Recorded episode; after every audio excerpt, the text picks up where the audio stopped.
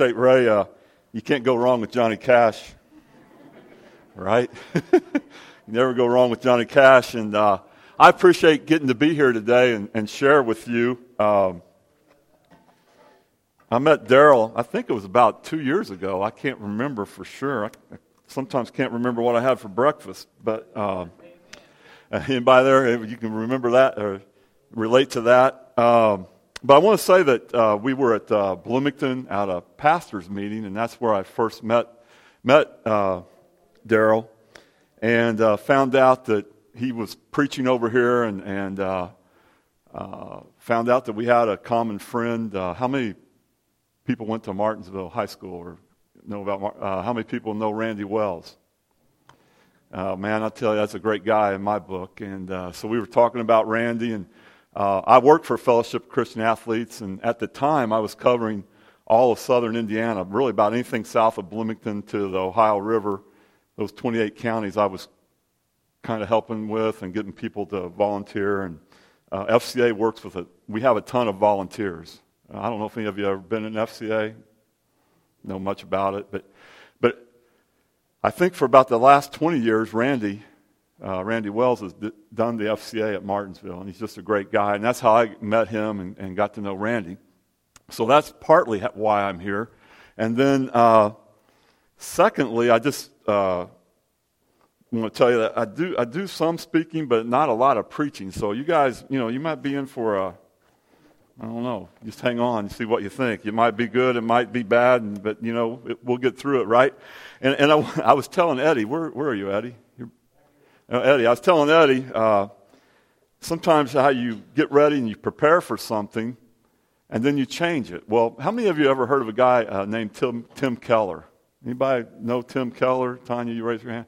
Uh, if you ever have a chance, now I guess I shouldn't promote a Presbyterian in the Christian church, okay? But if you ever get a chance to read some of his stuff, uh, I, he's a guy that you, you ever had a preacher or someone that you read something, some passage, and this is what you thought about it.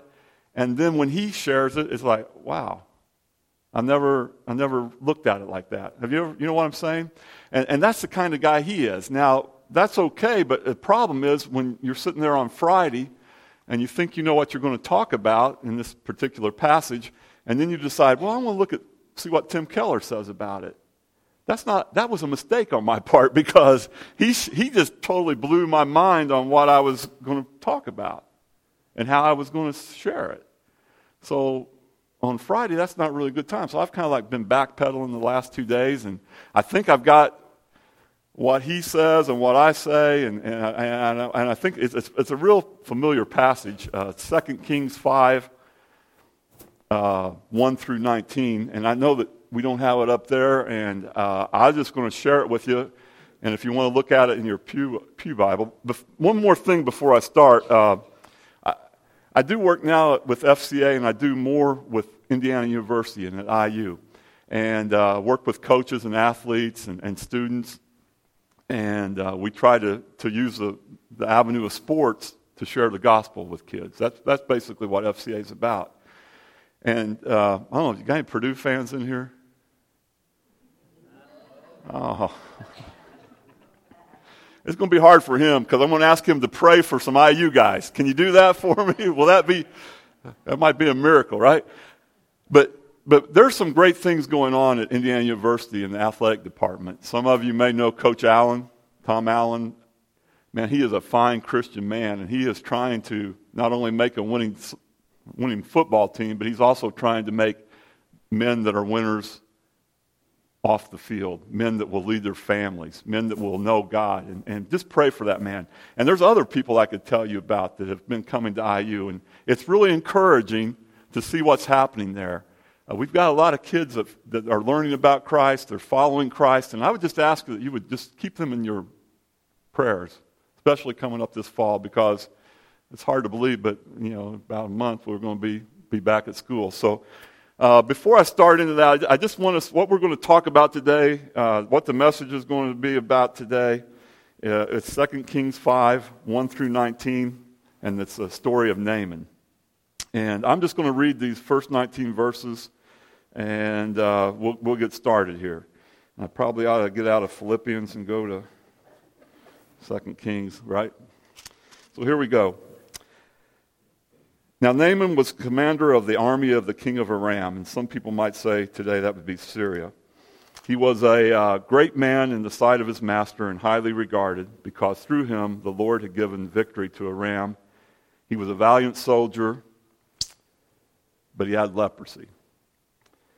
Now, bands from Aram had gone out and taken captive a young girl from Israel, and she served Naaman's wife.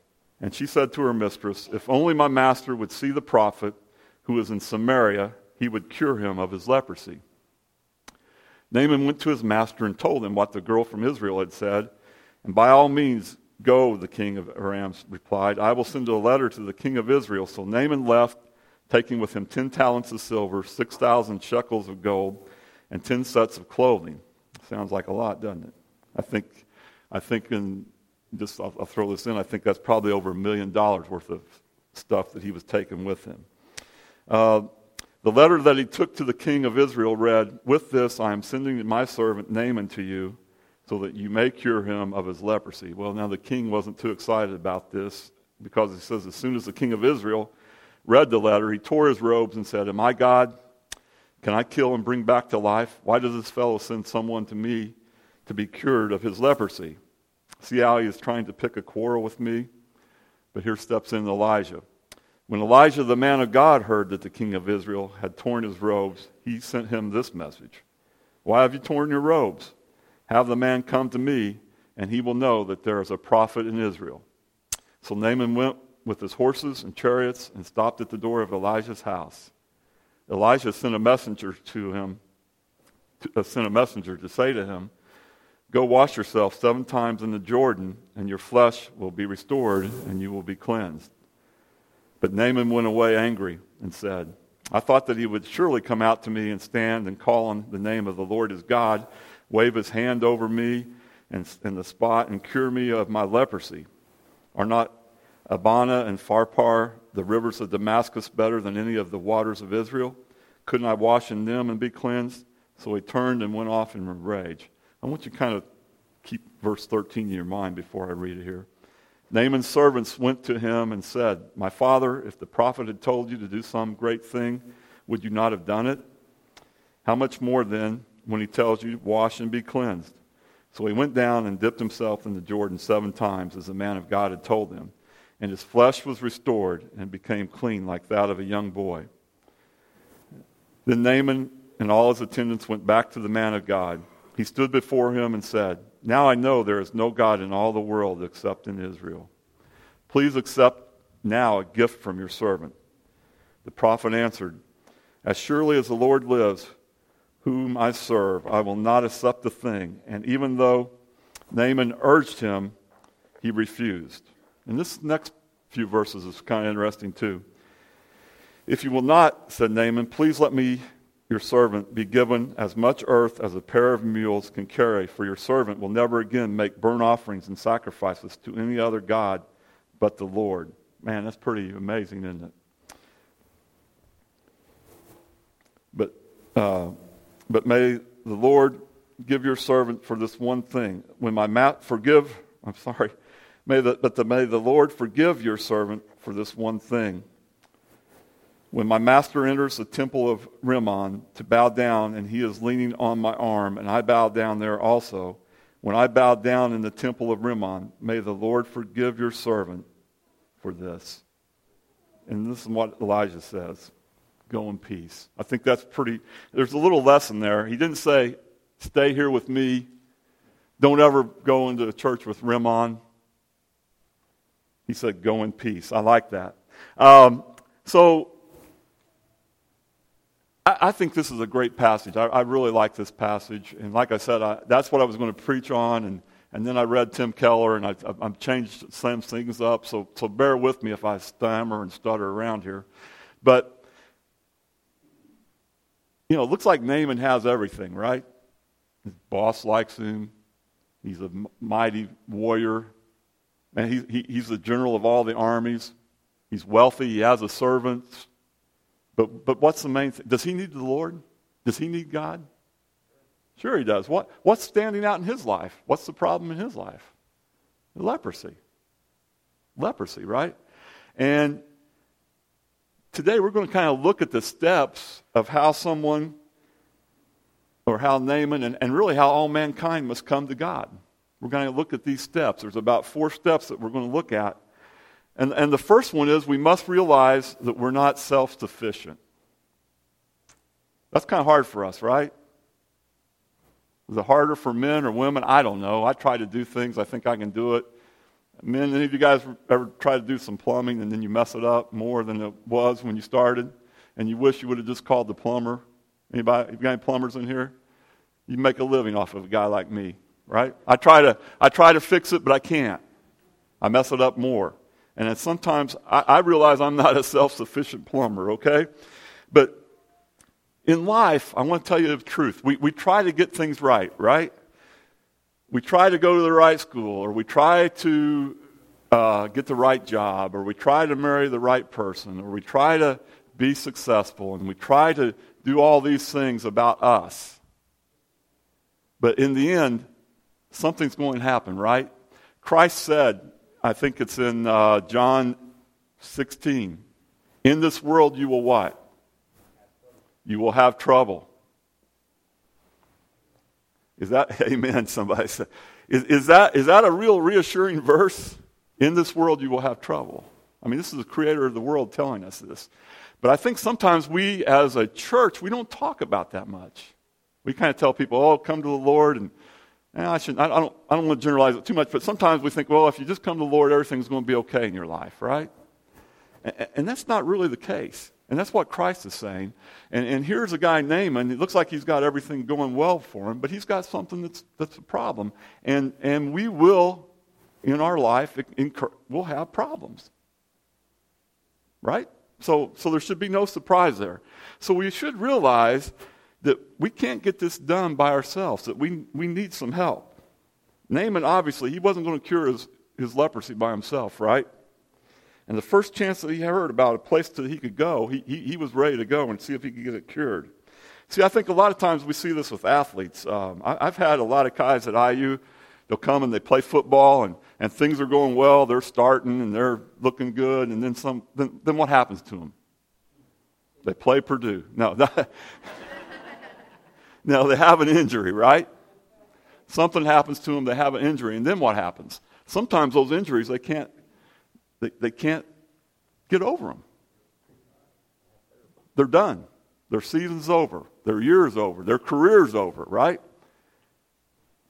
That's when you see that they realize, wow, I can't do this on my own. I'm not going to go. I'm not going to play pro football, or I'm not going to play pro baseball, or whatever. I've got something that I can't handle. And I think that we, uh, as we get older, we realize that we're not self-sufficient. Now, there's also some things besides external factors that that help us realize we're not self sufficient. Now, I did get this right from Tim Keller, okay? I never thought of this, but um, if you were able to look back when you were 10 years old and, and look back thinking, uh, let's let me back up. If you were 15 and you look back at 10, you would say, wow, I, I was, must have done some crazy things when I was 10, right? I did some stupid things, but now I'm 15. Like, man, I know everything now, right? Or what about, what about what happens when you get to 20 and you look back and you say, wow, when I was 15, I, I wasn't too smart. I, I, but now I'm 20, I know everything. You see where I'm going with this? So then when we get to 30, we look back and say, well, how did I make it to 20? Oh, now I, I know stuff at 30, I know everything. My point is, it kind of slows down, but you get to 40 and you say, well, why did I know when I was 30? Or you get to, fi-. but, but my point is, sometimes we realize we don't know a lot. And sometimes it, we, we, we discover this at different ages. But we realize that we're not going to make it on our own. We need somebody else. We haven't got it all figured out. And, and believe you me, I'm standing here and I won't tell you how old I am, but I ain't got it all figured out either, okay? It, it's a process, I believe. And, and we need somebody. We need God. We need to have an encounter with God. So, two things there. You, you, you know, it, it's external factors and it's also our internal factors that help us realize we need God. Now, let's go on to the next one. I think this one is, uh, pretty, pretty evident. We sometimes need to realize the world can't help us. I mean, I don't ever, I don't, I don't like to go to Barnes and Noble. I don't really like a lot of books, but I go in there every once in a while. They got more books in there, and what's their big section they got? Self-help. See, we, we're, we're enamored with that. You know, uh, wow, look, we got consultants, we've got medicine, we got therapy, we got experts for all our problems. And, and I'm not saying this isn't, by all means, that's, that's good. Sometimes the world can help you, right? I had a hip replacement. I couldn't do that by myself. You, you can't find a book, Hip Replacement for Dummies, right? So you got to have some help on certain things, right? So I'm not, I'm not, don't get me wrong, I'm not saying all this is bad, but look at Naaman. Like I said, when he found out that there might be a cure in Israel, man, he was ready to go. He got the letter from the king, he got his treasure, he, he loaded up the, the truck, and they moved to Beverly. They went over there. He was ready to, he was ready to get healed, all right?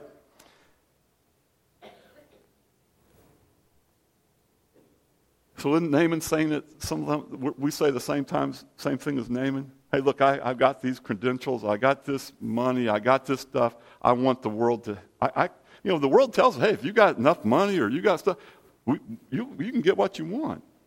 But that we know that's not really true, right? We need to see the limits on science. We need to see the limit on self help books, therapy, consultants, and what they can do. If God is true, he cannot be bought. He cannot be manipulated by man. And if we are truly going to encounter God, we must see the world cannot help us. And we also must remember that we're not self sufficient. The third thing, and I think this is huge, and this is where we're going to spend a lot of time, is we must realize our problem is sin, not suffering. well, wait a minute. If I got problems, a lot of it's suffering, isn't it? But he says, no, we must realize the problem is sin, not suffering. Naaman suffering, right? You know, we've all been in church. We know what leprosy is, right? We, everybody pretty much, you know, it's, it's a skin disease. It's terrible. And it actually rots your skin, and, and you start fall, your, your, fingers, appendages fall off. So he's really, literally falling apart. And the king of Israel can't help him, right? King says, Man, why, why are you here? I, I can't help you. But Elijah can help him.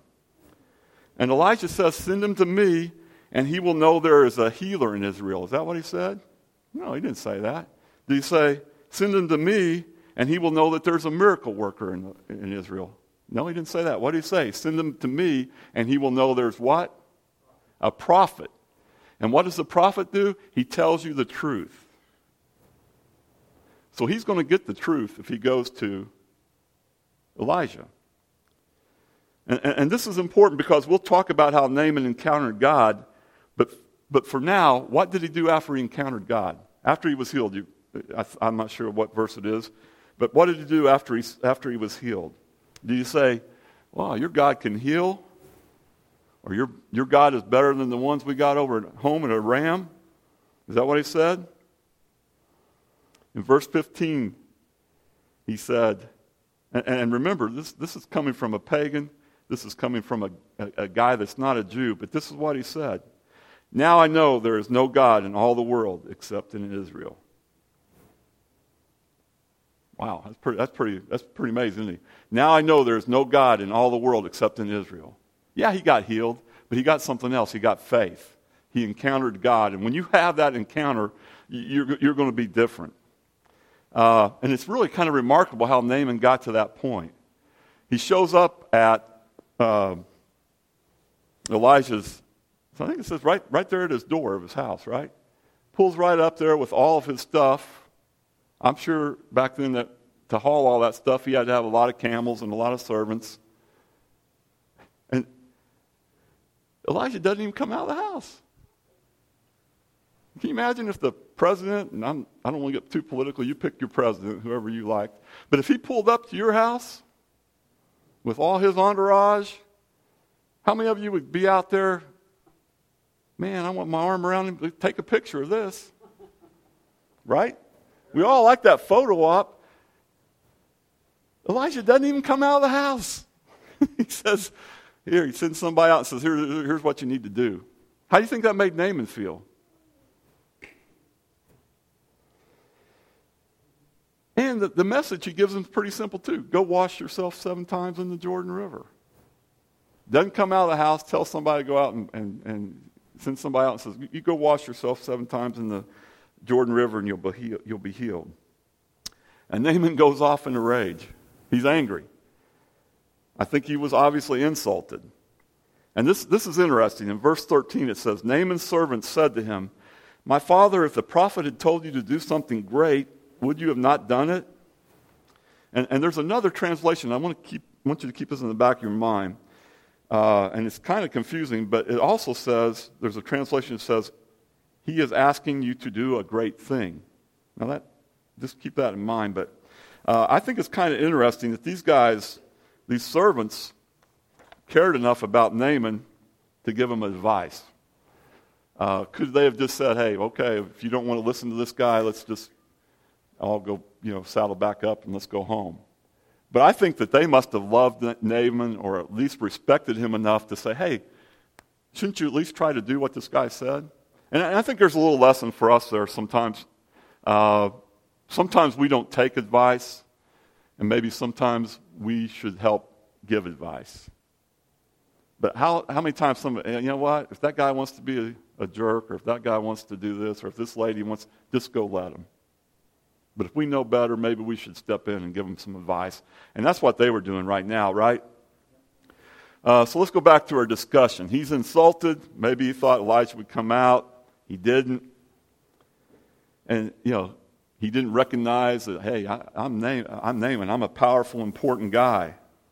I'm the commander of Aram. And maybe he was thinking he could do something for, for uh, Elijah. Maybe he, maybe he thought that Elijah might say, hey, you know, you're, you're a powerful warrior. Why don't you go overthrow a country and come back and give me the spoils?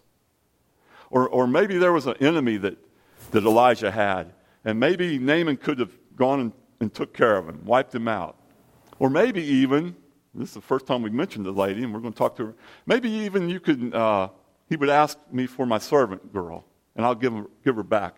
But the point is, Naaman thought that maybe Elijah would ask him for something. I mean, obviously, he brought all that stuff with him. He thought maybe that would be enough to give him the healing. I'll bring all this stuff to Elijah, and, and maybe he will heal me. But see, no, Naaman, if Naaman could do any of these things, he would probably feel like he was earning his healing. And Elijah would owe it to him. See, the key thing is Naaman wanted to be a part of the process. But Elijah is teaching him and he's showing him something new. He's going to heal him, but he's going to challenge him in the way that he thinks about what's right and what's wrong. He's going to challenge him in how he thinks about greatness and humility. Elijah is saying, Go down and wash. And you know why Naaman is insulted? He's insulted because he's insulted because saying, Look who I am. Anybody can go down and wash. Old men, old women, children, anybody can go wash. Are you trying to tell me I'm equal to everybody else? I think that's really what, what Naaman's getting at. And isn't that really what the gospel is all about? Aren't we all equal? Let's, let's talk a little bit about it. We've all sinned. Everyone, rich, poor, sick, healthy, wise or dumb, young or old, male or female anyone can come to the Lord, right? John 3:16, verse we all know by heart, right? What does it say in there? There's one verse, one word that means we're it's op- that Christ is open to everybody. Whosoever, right? Whoever whosoever will what? Believe, call on him. Whosoever. Now, I, I get a little upset because I think sometimes the public or press or people say, well, Christianity, man, that, that's a, such a, that's not, very, that's not a very inclusive religion. It's exclusive. Who is whosoever? What, what does whosoever mean? Everybody. Purdue fans. Everybody. That whosoever, man, that's as inclusive as it gets. But Naaman felt like he was maybe a little bit better than somebody else. I, you know, but, but we, we see that. It's, it's whosoever. And then, thirdly, uh, you guys know this. We cannot earn our salvation. We can't do enough good works. I think sometimes we think, maybe it's in sports, but I, you know, I think there's sometimes we think, well, there's a big scoreboard up there in heaven. And it's got Andy's name on it, or it's got Dean's name on it, or it's got Eddie, it's got Ruth. Who, and, and there's a scoreboard, and on the right's good stuff I've done, and on the left, they're giving me points for bad. And if I can just get enough good points at the end, outweigh the bad, I'm in. That's not how it works. But do you ever get that? Sometimes I think we, we, we think that, and we know sometimes in, uh, people in the world think that, but that's not, there's no scoreboard up there. It, it's, it's not the way it works. Elijah is showing Naaman the way to receive God's grace is just like everyone else does. It's not about doing great things for the Lord, it's about going down and washing, being obedient, just like everyone else. That's, that's what he's showing him. And remember when we talked about that second translation, I asked you to kind of keep that in your mind, uh, that it could be translated, He is asking you to do a great thing. Well, really, Elisha was asking him to do a great thing. Because one of the hardest things to admit is that there is nothing you can do to earn your salvation. I'm going to read that again because I, I, when I first read that, I kind of struggled with that. But because one of the hardest things to admit is, there, is that there is nothing you can do to earn your salvation. It's a gift, right? Ephesians 2.8. We know, we know what that says. For it is by grace you have been saved through faith and this is not from yourselves. It is the gift of God. See, Naaman really did do a great thing because he's realizing it's not about his works, it's not about his deeds, it's not about who he is. It's about an encounter with God and having faith in him. And when we have these encounters and when we accept God as our and accept Christ as our Savior, we are different after we have that encounter. And, and we see that difference in Naaman. For example, Naaman looks at God with a new worldview. Remember, he said, and again, I've, oh, I've said this a couple times now there is no God in all the earth but in Israel. So he's coming to the realization there's one God. He's coming to that realization. He has a new mindset about what is true. And second, when he went over there, he, he came to pay for it. He intended to pay for his healing, right? But what does he say in verse 15? Please accept now a gift from your servant. So he's not trying to buy something, he, but he, he wants to give a gift because of what Elijah has done for him. Uh, and I think it's kind of remarkable, but he used the word servant. I don't know how often he, he considers himself a servant, but that's the word he uses there. Um, and I really think when we have an encounter with God, we, we look at money differently. What, what's the world? How's the world look at money? Well, if you got money, you got power. Like I said earlier, you can buy about anything you need. And, and, and some people think money is security, right? But this really, is, as people and followers of God, what, what can we have? You know, if you're a believer and you know that you're saved and you're going to heaven, what, what, what, put a dollar amount on that. You can't, can you? I mean, seriously, if, if you were given everything, everything in this world versus heaven, what would you take? See, see we're going to leave this world, man. You might be happy for, I don't know, however old, you know, whenever you got everything, however much longer you lived. But that's a flash. That's, our life is a drop in the bucket. But heaven, that's we can't even wrap our can you wrap your mind around heaven? Think about that for a second. No beginning, no end. I think in heaven, I, I, my wife will get mad at me, but I still like, I might even like a Purdue fan after I've been there a million years. I think after, you know, you know, some people say, well, I get to heaven, I'm going to learn all the things I messed up on. You know what? You're not going to give a rat's hind end about what happened on earth. I don't think you are. I, I, maybe, you know, some people say, well, I, will understand. Maybe I'll understand what happened back there in 1996 in my family. Why did that go south? You might, maybe after 10 million years, want to know about it. But I think when we're in heaven, it's going to be so great that we don't, we're, we're not going to worry about those things. And I don't think you can put a price on that. And I think that's, man, I think that's something we should get charged up about every day. I don't think we talk about heaven enough. I don't think we think about that enough. But I think that that's something that, uh, you know, I, am looking forward to. And maybe as I get older and, you know, say, hey, that's, that's what it's about. Uh, and then the third thing here that I think is really interesting about Naaman is he was worried about how he would perform his job when he got back home. Isn't that kind of interesting? He says, uh, Hey, uh, I want you to forgive me when I go into the temple and I'm helping my master down and, and he's kneeling down and I'm going to be kneeling with him, but forgive me for that. You guys find that kind of, man, I mean, this guy's changed. I, I find that very, uh, man, I, I, just, how he, how he did that because uh, he was worried about that. He asked him, forgive me for that because that, that's going to happen. So the point is, when God's a part of our life, He becomes a part of our everything.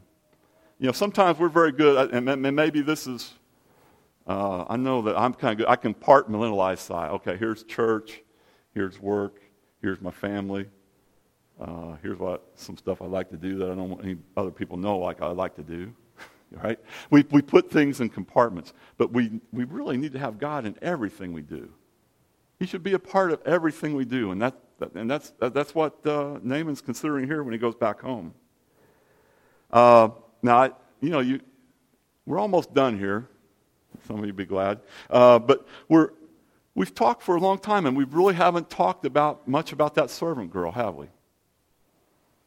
We really haven't brought her up much. There's no story, there's no healing without her, right? If she hadn't told her mistress, hey, I wish the master would go see this guy over in Israel, he could be healed. There would be no story here, right? And this, I think, is really, maybe for some people, this is what the message is all going to be about. Um, let's look a little bit about her, okay? Uh, she is a young girl that she got into Naaman's household because uh, there was a raiding party. They were, uh, there was really peace kind of between Aram and Israel, but there would be times when they would just, Syria or Aram would go over into Israel and just kind of raid them and bring some people back. And, and this is how she was brought into the master's house there, brought into Naaman's house. And possibly she saw her parents killed, maybe. Maybe she saw her parents killed. But she was taken from her home. She was taken from her home country and brought to Naaman.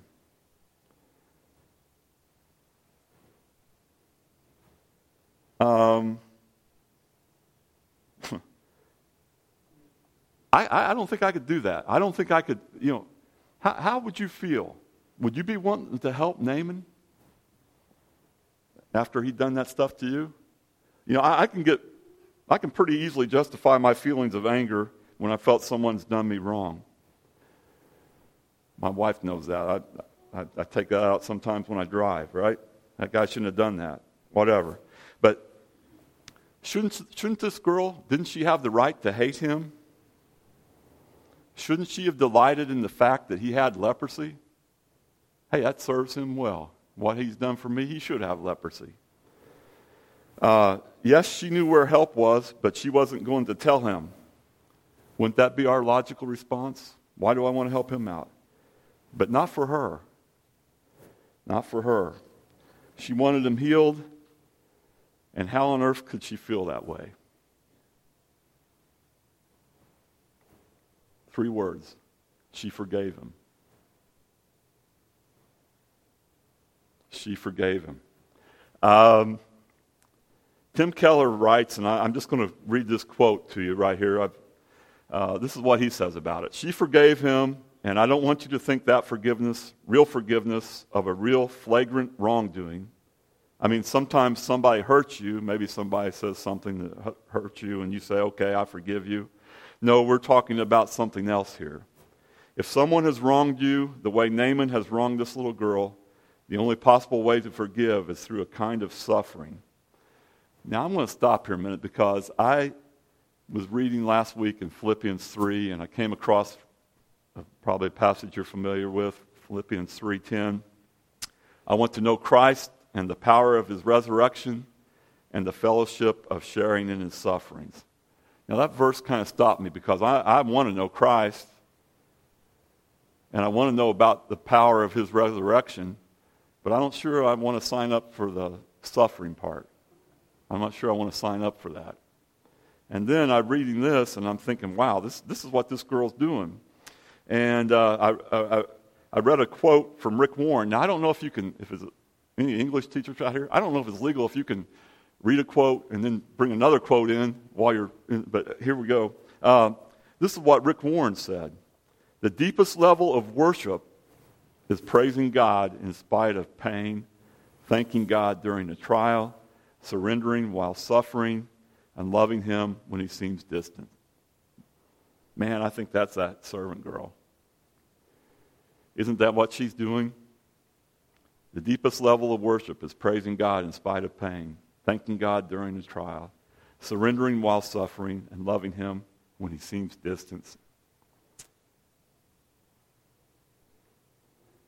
Um, so, shouldn't I be willing to, to suffer a little, bear the cost of forgiving someone? If she could do that, can't we learn from her? Um, I'll go back to the original quote. If someone has wronged you the way Naaman has wronged this little girl, the only possible way to forgive is through a kind of suffering. It would be very costly. See, if she makes him pay for his sin, she kills him, essentially by withholding the information that could save his life. But if she's not withholding the information, if she's telling him, if she's actually urging him to go, that means she must have done the very painful, costly work of forgiving. Because, see, forgiveness is always costly. If someone wrongs you, you can either make them pay back by hurting their reputation, scratching their eyes out, or telling other people what they did wrong. You can make their lives miserable until it's about how much they made your life miserable, and you've extracted the payment. Right? So, one of the things you can do if someone wrongs you is you can make them pay or you can forgive. But when you forgive, what that really means is you pay. It hurts. It's costly. It's difficult. Every time you want to scratch your eyes out, you say no. So you can either make them bear the cost of the wrong they've done, or you can bear the cost because forgiveness is always very costly. Now, I'm going to have uh, Ray, you guys want to come up because we're going to wind this up here in a second. Um, the servant girl pays the cost to forgive Naaman.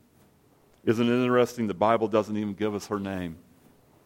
But she must go down in history as probably one of the most forgiving persons, one of the best examples of, of forgiveness in, in the whole scriptures. She's a suffering servant who forgives someone of doing wrong, and by that forgiveness, she saves Naaman and brings him to faith. And she brings him to Christ. And shouldn't we all be willing to suffer if we can bring someone to Christ. I want to close with this prayer, and this is actually the prayer that, that uh, Tim Keller said when he preached it. He preached this, if you want to look this sermon up, and uh, he preached this sermon in Jackson, Mississippi on November the 12th. Uh, I think it was at First Presbyterian Church. But I, I just want to close with his prayer. And thank you guys for, for being with us today. Um, our Father, we want to encounter you. I pray that for those of us who do know you personally, you would help us to look at that little slave girl and say, we want to pay the price of usefulness. We want to not to be bitter about bad things that have happened. We want to reach out to others, even people perhaps who have wronged us, and love them. We want to be patient in our suffering and find ways to glorify you in our suffering. For those of us who have not really come to know you, Help us to get over our self sufficiency. Help us to see that we need not just relief from suffering, but for forgiveness of our sins. Help us to know that the world can never help us and change us by doing the greatest deed, which is to admit that there is no great deed that will earn our salvation, and we have to be saved through the finished work of Jesus Christ. And it's in his name we pray. Amen. Uh, you know, if you would like to make a decision for Christ or perhaps follow him in baptism, you know, please come now as we sing this song or talk to me or one of the elders after the service. But uh, turn it over to you there, Ray.